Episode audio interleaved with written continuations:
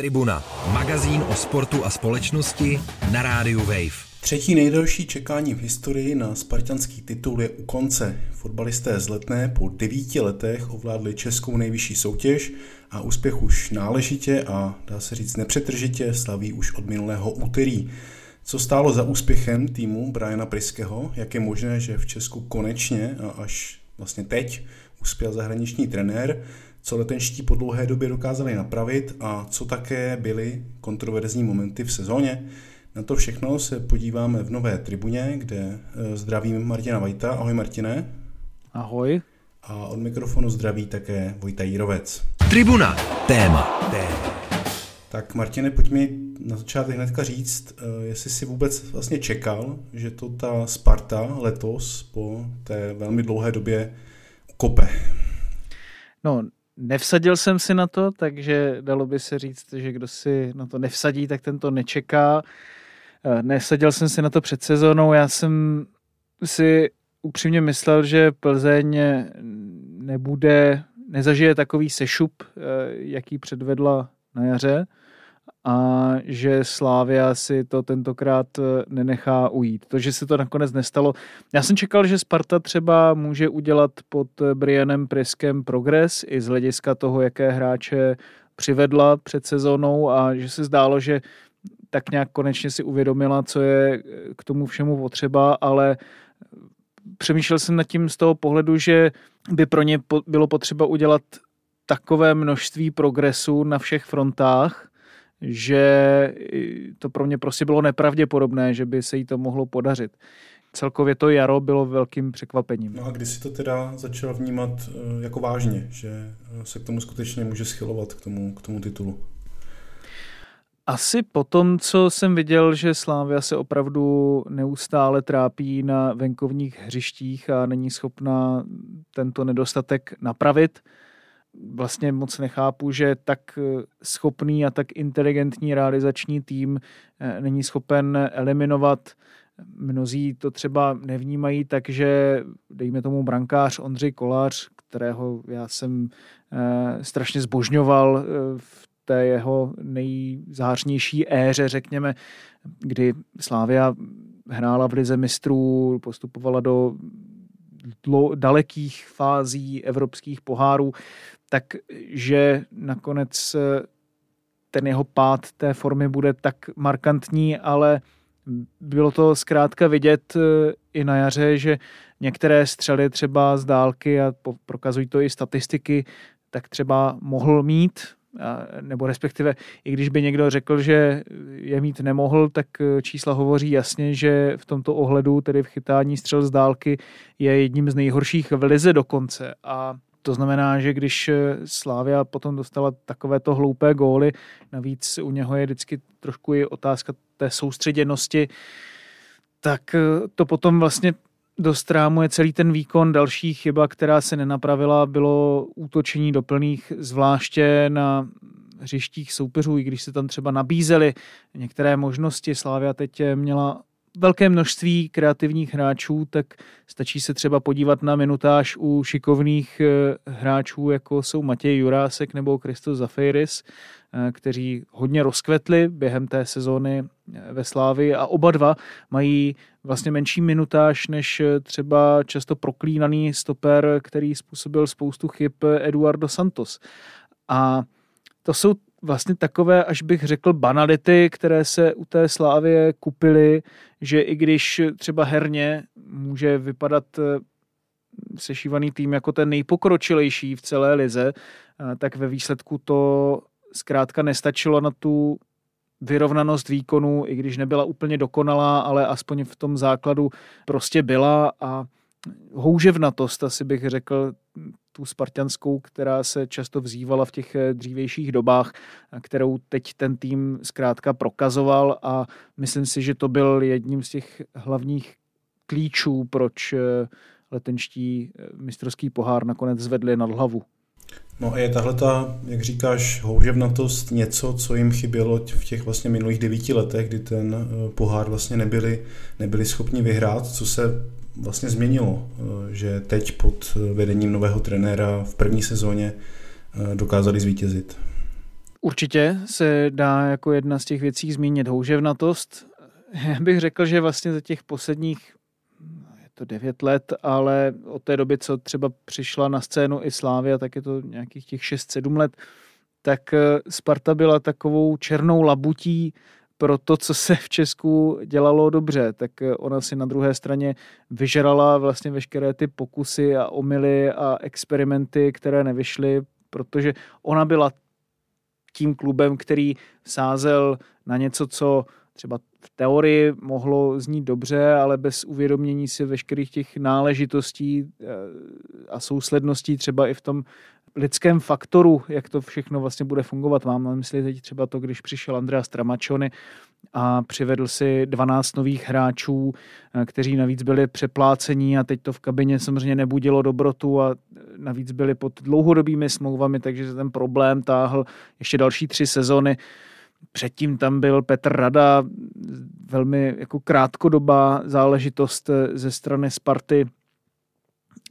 ještě předtím tu dobu zase až tolik nehodnotím. Vítězslav Lavička tam udělal vynikající kus práce, stejně jako Zdeněk Šťastný, který prostě dojel na to, že ten tým byť byl ve čtvrtfinále Evropské ligy, tak už neměl dostatek sil. Ale ano, jako tam se taky dá vlastně říct, že to jádro týmu okolo ročníku 1992, tak v některých případech eh, tu houževnatost mělo, jako třeba u Pavla Kadeřábka, ale eh, jeden hráč eh, ne vždycky stačí. Sparta dokázala být dominantní v té poslední titulové sezóně 2013-2014 po té herní stránce, ale jakmile odešlo několik těch klíčových hráčů a třeba to nedokázala tu hernost nahradit nebo respektive doplnit i přesně tou houževnatostí, která je potom dováděla dál, tak eh, to potom směřovalo nevyhnutelně tam, eh, kam to směřovalo a pak už to bylo kolikrát eh, trošku stylem pokus omyl od jednoho k druhému. Ehm, myslím si, že ta důslednost ve spoustě ohledů nebyla dostatečná. Přijde Slávě z Plzní podobná tom, že v těch zápasech na mě působí jako tým. Mm. Že jsou prostě mančav, že i když to právě třeba nešlape, nejde, takže oni se z toho jako nehroutí, nedělají prostě nějaký bláznivé věci a, a věří sami sobě, což zrovna v dnešním zápase bych řekl, že Sparta neměla, že už eh, jako, já jsem tam neviděl tu touhu potom, eh, pojďme to ještě jako zlomit, i když je všechno proti nám, dostali jsme góla, zranil se nám panák, jo, má, jsme v deseti, ono to je ve všech týmech, ale Spartě mi to přijde strašně individualistický. No. V něčem s Luďkem souhlasím, že ti hráči si hrají někteří víc jako na svým písečku, než aby pracovali stoprocentně pro tým, jako, nebo to, co přinese úspěch týmu. Jo. Když tedy vlastně mluvíme o těch spartianských nezdarech, tak si myslím, že je potřeba taky obratem říct, co se tím pádem Spartě podařilo napravit. A je to jeden z důvodů, proč eh, vlastně nakonec slaví ten titul. A eh, ten vzestup, který Sparta zaznamenala během toho posledního roku, tak je naprosto markantní. Se prostě podařilo odstranit eh, dlouhodobé neduhy, velké chyby, strukturální, řekněme, v rámci toho týmu, možná i v rámci třeba celého klubového fungování to by asi řekli o něco fundovanější, kteří přímo mají vhled eh, do toho, jak ten klub eh, reálně eh, si na tom stojí, ale i z těch různých zpráv, co já jsem třeba měl, nebo i z těch vyjádření lidí, kteří ke Spartě měli a mají blízko, tak z toho jednoznačně vyplývá, že se podařilo dostat eh, hráče na jednu notu a že se podařilo je přesvědčit o tom, že jediná cesta k úspěchu vede přes týmovost a přes tvrdou práci. To je taková řekl bych až skoro banální věc, banální poznání, ale když se podíváme na ty konkrétní důvody, které vedly k tomu, že Sparta teď je lepší o světelné roky tomu, kde byla teprve před nějakými 12 měsíci, tak eh, jednak zlepšila obrané standardky, eh, zlepšila i ty útočné, i když už tam byla velmi dobrá, ty obrané s těmi měla obrovský problém. Eh, zlepšila to, že teď už neskolabuje při každém prvním problému, Zlepšily se i vztahy s fanoušky, kteří předtím už ve 20. minutě, když se něco nedařilo, tak eh, byli vlastně trošku pasivně agresivní, když to tak řeknu, pokud eh, tedy pouze pasivně Ehm, další věc, která Spartu sužovala dlouhé roky, tak byla obrovská marotka, která měla celou řadu důvodů a dlouho se na ně nemohlo přijít. Řešilo se, jestli je to kvůli špatné například kondiční přípravě nebo špatné analýze těch fyzických výkonů, tak viděli jsme, že tam vlastně přišli noví lidé, kteří se o tuto stránku starají. Další věc, která se zmiňovala v této souvislosti je, jestli Sparta správně vybírala typologii hráčů, kteří do klubu přicházeli a vidíme, že vlastně i na tom profilu hráčském těch fotbalistů, kteří přišli v létě, že najednou Sparta začala daleko více podepisovat hráče, které bychom třeba čekali, že by mohli jít do Slávě tou svou fyzičností, tou svou výdrží a eh, tím talentem na to být zdravý, řekněme pokud máte vlastně zdravé hráče, tak eh, je můžete fyzicky neustále šponovat dál a dál a ta jejich výdrž byla daleko lepší, než tomu bylo v minulých letech, kdy prostě fyzicky nestačila na silnější soupeře, eh, respektive především eh, Slávy. Další věc, co Sparta měla velmi dlouho, tak byl nevyrovnaný kádr nedostatek eh, takového nějakého, řekněme, klidu v defenzivě. Viděli jsme, že přišel dánský stoper Asger Sørensen a eh, vlastně v těch všech drobných věcech, které člověk vlastně chce vidět od vyspěle fungujícího týmu eh, a od inteligentně se chovajících hráčů na hřišti, tak to Asger Sørensen splňoval od prvního do posledního tím čtením hry, velmi dobrým vyvážením balónu, organizací, skvělou komunikací se spoluhráči i tou technickou vybaveností. Další věc, brankáři od odchodu Martina Dubravky v zimě 2018, tak Sparta de facto neměla jednoznačnou jedničku a neustále se tam točili další a další brankáři. Teď přišel Matěj Kovář, vůči čemuž mnozí měli trošku výhrady, proč si Sparta bere sice mladého brankáře, ale golmana, kterého nemůže speněžit, protože je stále kmenovým hráčem Manchester United a má to tak být i další sezonu. A i další sezonu je tam tedy výhled, že by měl strávit na hostování ve Spartě, tak ten, i když nemusel být nějak extrémně fantastický nebo famózní, tak eh, byl, řekl bych, velmi jistý, nedělal žádné zásadní chyby, jeho rozehrávka byla, řekněme, v pořádku, takže v tomto ohledu to zase trenérský tým netočil zase tak strašně moc. A další věc, která se třeba e, řešila ještě s těmi zraněními, když se k tomu vrátím a pak eh, na to samozřejmě ale i navazuje ten herní styl Sparty, který ona chtěla praktikovat. Ona chtěla být dominantní při hře s míčem, ale zkrátka na to neměla eh, dostatečně dobré hřiště na letné. Stěžoval si na to svého času trošku památně i Vladimír Coufal, že to je jako bramborové pole tak teď vidíme, že to hřiště bylo perfektní do té doby, než tedy se na něm prohnali fanoušci, když trhli na hřiště potom získané titulu, to teďka trochu říkám s nadsázkou, ale v každém případě to do velké míry umožnilo to, že Sparta mohla hrát ten svůj technický kombinační fotbal. Byla daleko, řekl bych, i takticky rozmanitější, než, než byla dřív. Takže těch věcí, které se tam, řekl bych, napravily, to, že se dobře i vybrali ty posily, tak bylo opravdu spousta.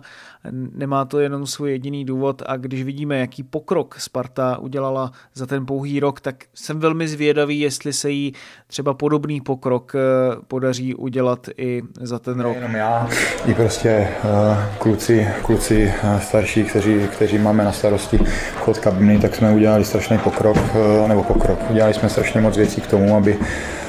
aby jsme eh, potom, když to prostě ne, nešlo nějak uh, úplně, před, když jsme neválcovali tak, uh, tak, jak jsme válcovali předtím, tak ten morál, já jsem prostě přesvědčený o tom, že uh, jak nestojíte tady prostě v té české lize, jak nestojíte při sobě mimo hřiště, tak potom už se o sebe neopřete v těch těžkých momentech a uh, to pomohlo jako hodně. Samozřejmě to má jako víc těch těch, ale za to vlastně hrdej nejvíc. Sparta si na to musela přijít velmi složitou a trnitou cestou, ale je důležité, že se na to přišla a i kdyby ten titul nevyhrála, tak udělala obrovský krok kupředu a myslím si, že to asi všichni i na tribunách eh, i, i mimo vnímali, že už tohle to je velký progres a to další budování mělo nastat, tak já jsem velmi zvědavý na to, eh, co přijde dál. U Sparty a u jejího vlastně současného úspěchu je důležité jméno už několikrát zmiňovaného dánského trenéra Priskeho, což eh, v českém prostředí zahraniční trenér to vždycky, vždycky jako vyvolává nějaké pozdvižení a nějaké takové jako prapodivné výkřiky, možná to trochu vidíme i teďka v hokeji, eh, kdy se vlastně mluví o finském trenéru Jalonenovi. Já bych se tě zeptal, čím to, nebo jaké byly vlastně reakce na, na Priského a na to jeho působení a dokázal tuhle tu českou nějakou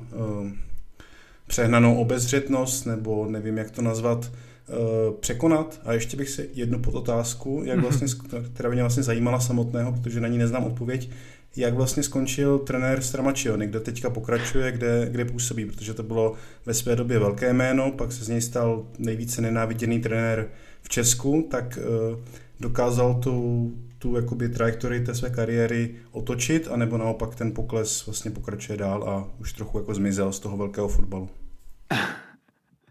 To je hodně otázek najednou, tak já začnu od toho hokeje. Já myslím, že i ta debata, kterou vidíme teď okolo Kariho Jalonena, tak eh, velmi dobře dokumentuje, že zkrátka eh, fotbal je v té celkové kultuře toho, jak se o tom bavíme, jak o tom sportu přemýšlíme, nejenom eh, třeba v médiích nebo na té fanouškovské scéně, ale myslím si, že už to i prokapává eh, do těch eh, funkcionářských vod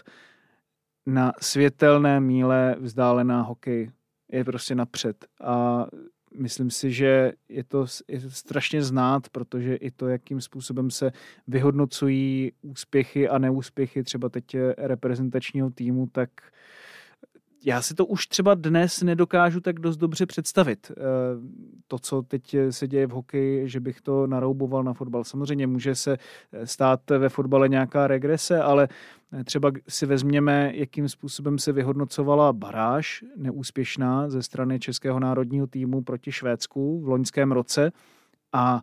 jak se to třeba i řešilo ve spolupráci se sportovní radou, jak jsou i třeba už i některé ty organizační složky, které mají vyhodnocovat eh, úspěch nebo neúspěch jednotlivých eh, týmů, eh, jak jsou třeba funkční nebo jaké třeba mají slovo. A řekl bych, že v tom fotbale už, to, už ten hlas těch odborníků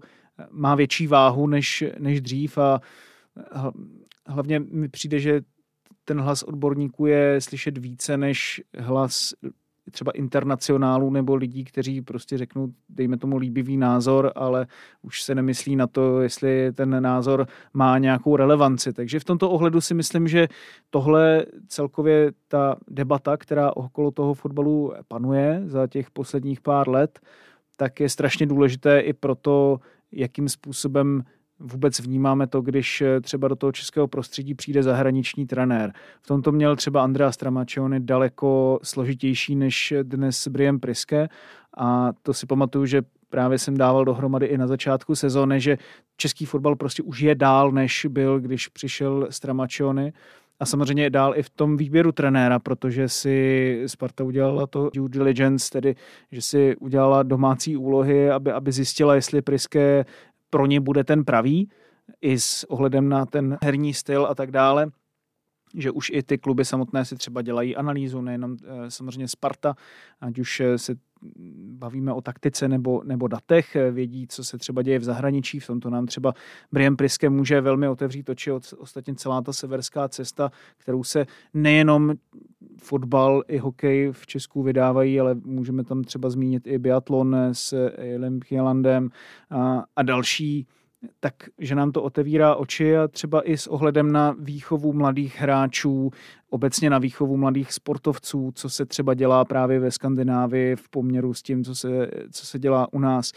Hlavně si myslím, že jak Kari Alonen, tak Brian Priske přišli s něčím, co v českém prostředí je strašně podceňované a sice komunikační stránka věci. Všichni v tom českém hokejovém i fotbalovém prostředí se shodují, že ačkoliv to třeba ze strany Jalonena i Preského nemusí být úplně takticky, nevím na jaké výši, nebo že to prostě není nějaká genialita typu Pepa Guardioli, tak důležité je, že se všemi hráči on komunikuje, nejenom se všemi hráči, ale se všemi složkami těch týmů,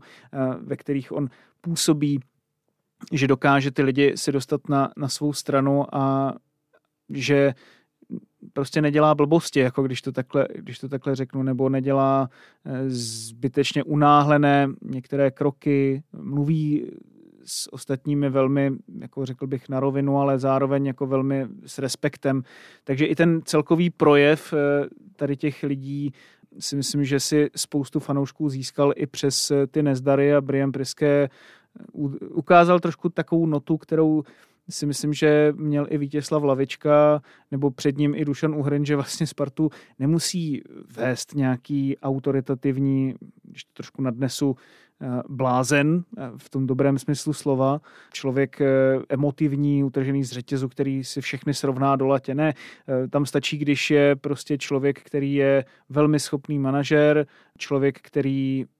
na první místo staví ty hráče třeba eh, dost často, a který k ním má velký respekt, ale zároveň který eh, jim dodá přesně tu stránku té, té houževnatosti a to si myslím, že přesně Brian Priske udělal. Tribuna, sportovní magazín, který dělá vlny. No a myslíš teda, že, jak jsi říkal, že toho české fotbalové prostředí už se nějak posunulo nějakým způsobem, tak že kdyby hypoteticky Priske prostě prohrál x zápasů a Sparta skončila, nevím, šestá, takže bychom se nedočkali takových těch výkřiků, jako se třeba teďka dočkáme v hokeji typu eh, je čas na českého trenéra nebo něco podobného. Myslíš si, že už to je uh, nějaká ta reakce uh, toho prostředí trošku jakoby dál? Těžko říct, protože nejde tu situaci, která je v hokeji, naroubovat eh, na nějakou hypotetickou situaci, která by byla ve fotbale. Záleží samozřejmě na těch podmínkách, ale pokud se ptáš na to, že ať už by jakýkoliv neúspěch měl být přisuzován tomu, že teď potřebuje Sparta českého trenéra, stůj co stůj, ať už je úplně jedno, či, či ne, co je tam, jaká je tam situace, tak samozřejmě ty hlasy by byly slyšet, ale myslím si, že i v tom hokeji vlastně byly trošku ze strany té veřejnosti jako kritizovány a že když jsem viděl třeba dnešní, natáčíme v pondělí, výroky ze strany Aloise Haramčika, tak se trošku krotil, protože viděl, že třeba jeho spojenec Petr Dědek, majitel hokejových Pardubic, tak za to dostal, když to řeknu, trošku čoudy eh, na sociálních sítích za to své um, prostořeké, řekněme, prohlášení. Jo, jasně, určitě se najdou tací, kteří si najdou, najdou tu hůl, ale myslím si, že to prostředí už nad tím dokáže trošku uvažovat jinak. Myslím si, že i jedna z když teďka nevidím jako moc pozitivních věcí, které sociální sítě do života přinášejí, ale jedna z těch pozitivních je, že ten hlas fanoušků je daleko více slyšet, celkově té veřejnosti a ten hlas nebývá úplně kolikrát prvoplánový. Velmi často třeba blogeři nebo vlivní lidé na těch sociálních sítích, vlivní fanoušci, mývají poměrně si myslím velmi rozumné názory, názory na věc a, a ty kluby na to slyší a, a to se mi upřímně řečeno líbí, takže ne, nemusí to být jenom to tvrdé jádro, které bývalo slyšet dříve a je to vidět třeba i na tom, um, co si Sparta zažila s tím kotlem. A opravdu těch krizových situací, které Sparta během sezóny musela řešit, bylo strašně moc. Ehm, možná se k tomu ještě můžeme dostat, ale, ale to, že to právě přesně dokázala zvládnout a že se dokázala semknout, tak eh, vypovídá právě přesně o těch komunikačních schopnostech, které jí eh, dodal, nebo které ve Spartě prokázal Brian Priske. No a teďka ještě k té části té otázky, která mě zajímala úplně nejvíce, co se stalo s Andreou Strmačianem. no tak eh, jestli si vzpomeneš na jeho emotivní výstup eh, ještě na lavičce iránského Esteglálu, tak eh, kdy mu spíš možná klub neumožnil přístup překladatele na hrací plochu a tak byl trošku jako ryba na suchu, tak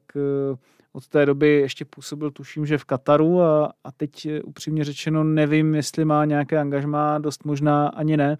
Je to zvláštní cesta italského trenéra, musím říct. No to, že začínal v Interu Milán, tak to je docela sešup. Teď si teda vraťme zpátky ještě eh, ke Spartě, protože ten její eh, vlastně letošní úspěch měl taky takový, řekněme, dost kontroverzní potón, protože velk, velký jako debaty vyvolala návštěva eh, kabiny rozočích ze strany majitele Sparty Daniela Křetínského vlastně v poločase zápasu Sparty s Brnem. Někteří potom dávali do souvislosti vlastně těch několik penalt, které Sparta dostávala v závěrech zápasu právě s tímhletí, s touto událostí a budilo to mírně řečeno docela velké vlny rozhořčení. Eh, souhlasíš eh, s tím, že tam byla nějaká souvislost, nebo jak se vlastně na tuhle eh, událost, nebo na tohle, co se stalo, jakoby díváš, protože to bylo docela jako předmět velké polemiky, řekl bych asi stále je to předmět velké polemiky. Já v tom sám vlastně nemám dost dobře jasno. Já sám vlastně nevím, protože nevidím do hlav těm rozočím, co je nakonec přimělo k tomu, aby eh, třeba některé ty sporné penalty pro Spartu odpískali. Mě by asi jako rozočího úplně nepřesvědčilo v tom, že bych eh, měl odpískat spíš tedy penaltu pro Slávy nebo pro Spartu nebo pro Plzeň to, že představitel toho klubu najednou vešel do kabiny rozočích. Mně to prostě jako argument zkrátka nestačí, eh, jestli to tak opravdu mělo být. Na druhé straně si myslím, že za zmínku stojí to, že rozočí Marek Raděna tuto záležitost, tento exces dal do zápisu a tím pádem se vlastně zasloužil o to, že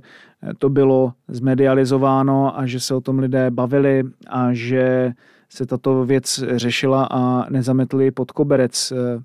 jako se to mohlo stát třeba dřív, a teď vůbec nemám na mysli, že to musel nutně být Daniel Křetínský, mohl to být kdokoliv jiný z toho českého prostředí. Tyto věci se tam stoprocentně děly a v těch zápisech zkrátka nebyly.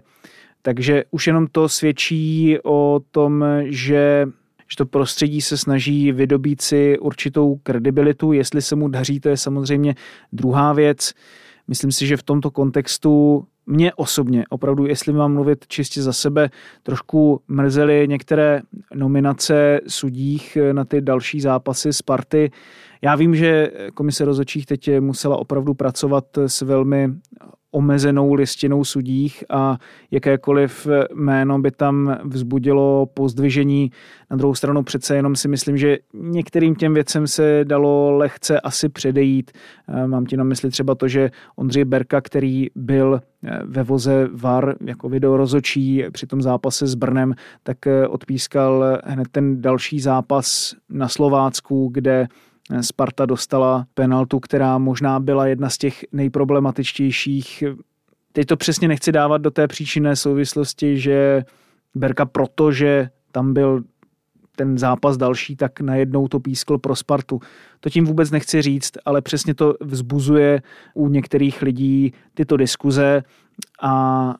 jak říkám, dalo se tomu nějakým způsobem předejít, tak abychom se o tom vlastně nemuseli bavit. Ale to, že jsme se o tom museli bavit, tak to je samozřejmě jednoznačně přičiněním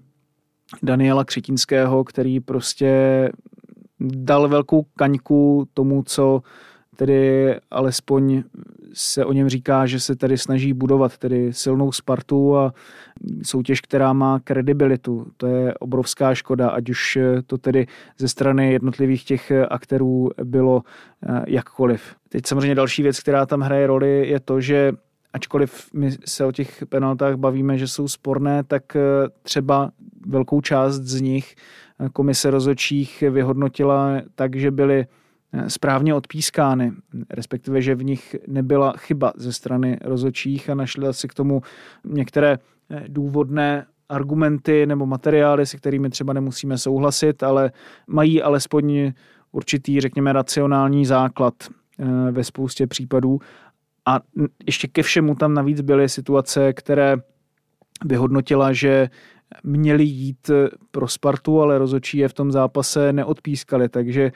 ještě je to vlastně, řekněme, ad absurdum dovedeno, že mnozí spartanští fanoušci třeba zmiňují, že Sparta vlastně reálně byla v těch zápasech poškozována. Já si to upřímně řečeno nemyslím, protože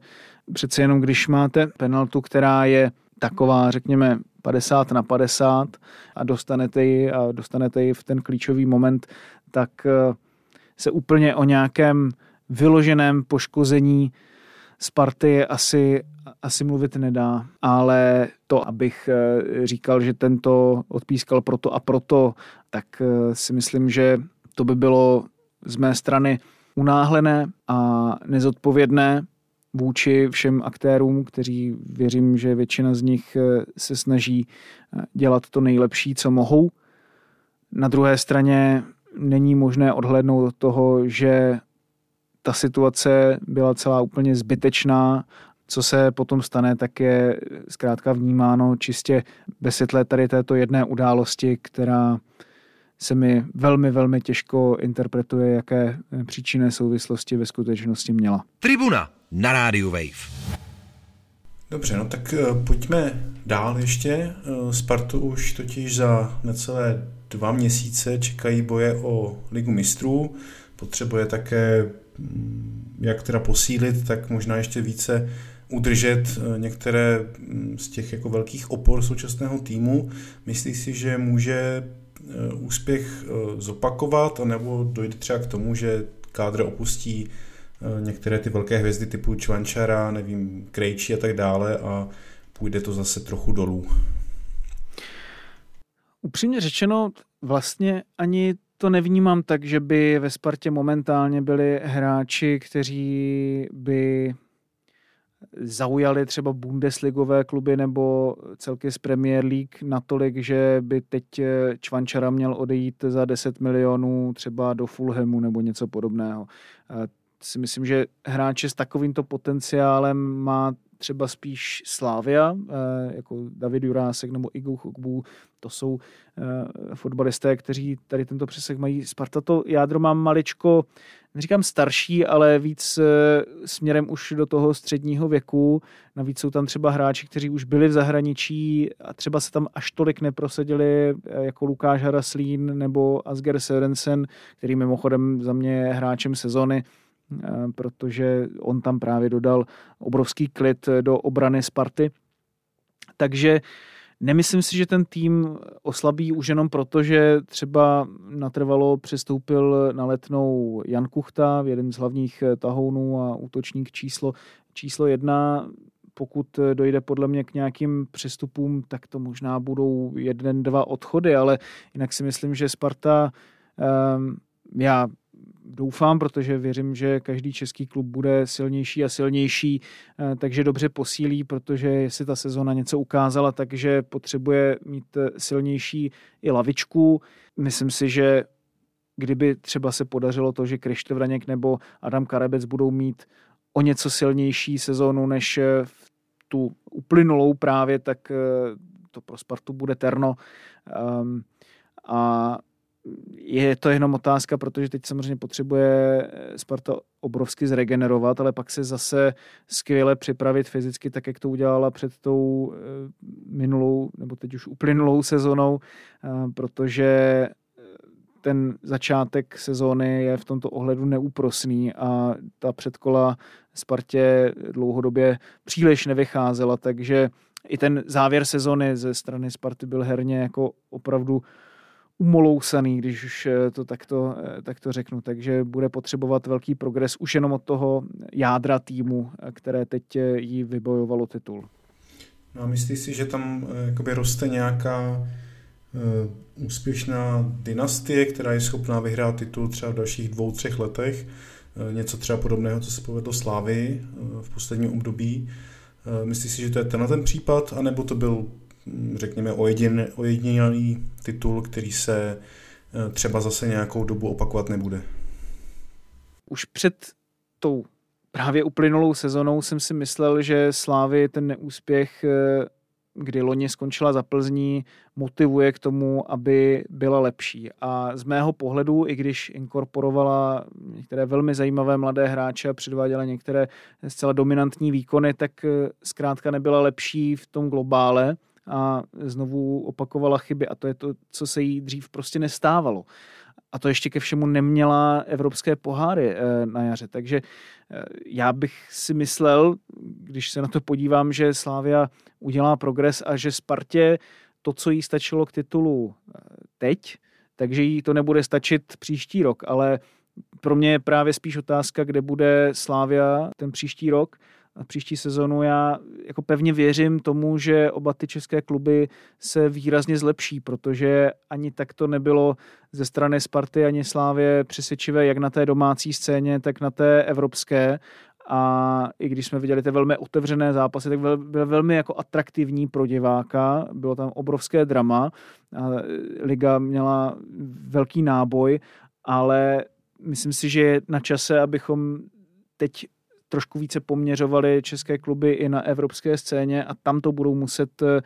dokázat a teď už ta debata o nich bude taky trošku složitější z tohoto pohledu a musí mít eh, širší kádr, což eh, Sparta je jeden z jejich úkolů, ale je to součást nějaké cesty. Pokud Sparta se bude zlepšovat tak, jak se zlepšovala tuto sezónu a dál bude mít tu obrovskou mentální sílu, tak věřím tomu, že už jenom z tohoto titulu bude mít šanci na další mistrovské poháry, protože ještě to právě zmíním, to, že se dokázala vypořádat eh, na podzim s tím, že vůbec neměla dobrý start do sezóny. Eh, pětkrát za sebou remizovala, vypadla z evropských pohárů, pak dostala nálož 0-4 v Edenu, jenže pak udělala eh, neskutečný krok, eh, myslím si, že zásadní, to, že vyhrála v Plzni poprvé po, tuším, že 11 letech, teď nechci, teď nechci kecat, Potom tam byly zase obrovské věci typu právě coming outu Jakuba Jankta a jak se s tím ten tým vyrovná. Pak zase na druhé straně nařčení eh, na adresu Jana Mejdra a Tomáše Čvančary. Jakuba Jankta na druhé straně byl eh, tedy vyřazen z toho kádru, protože mm, byl zadržen policií a, a nepodrobil se testu na drogy. Pak, eh, co tam bylo třeba i s ohledem na situaci s eh, nespokojeným fanouškovským kotlem, který nebyl velkou část sezóny a Sparta se musela vypořádat i s tady tímto uh, aspektem. Prostě těch krizových momentů tam bylo takové množství a Sparta je dokázala všechny, všechny zvládnout, takže to svědčí o její obrovské vnitřní síle. Dobře, tak uvidíme, jestli se ta vnitřní síla potvrdí i v té příští sezóně, která vlastně mimochodem začíná kdy? Myslím si, že to je třetí víkend v červenci a to znamená ten předposlední, takže by to mělo být nějak 22-23. Takže v druhé polovině července se to znovu všechno rozjede. Česká fotbalová liga bude eh, naštěstí už velmi brzy zpátky. Já děkuji Martinovi za jeho čas a za jeho nějaký pohled na eh, velký úspěch současné Sparty, které vlastně tím a tím se dá pogratulovat k mistrovskému titulu. Díky. Díky a gratulujeme na letnou. A od mikrofonu se loučí také Vojta Jírovec. Mějte se hezky. Tribuna, magazín o sportu a společnosti na rádiu Wave. Přihlas se k odběru podcastu na wave.cz lomeno podcasty a poslouchej Tribunu kdykoliv a kdekoliv. I na Tribuně.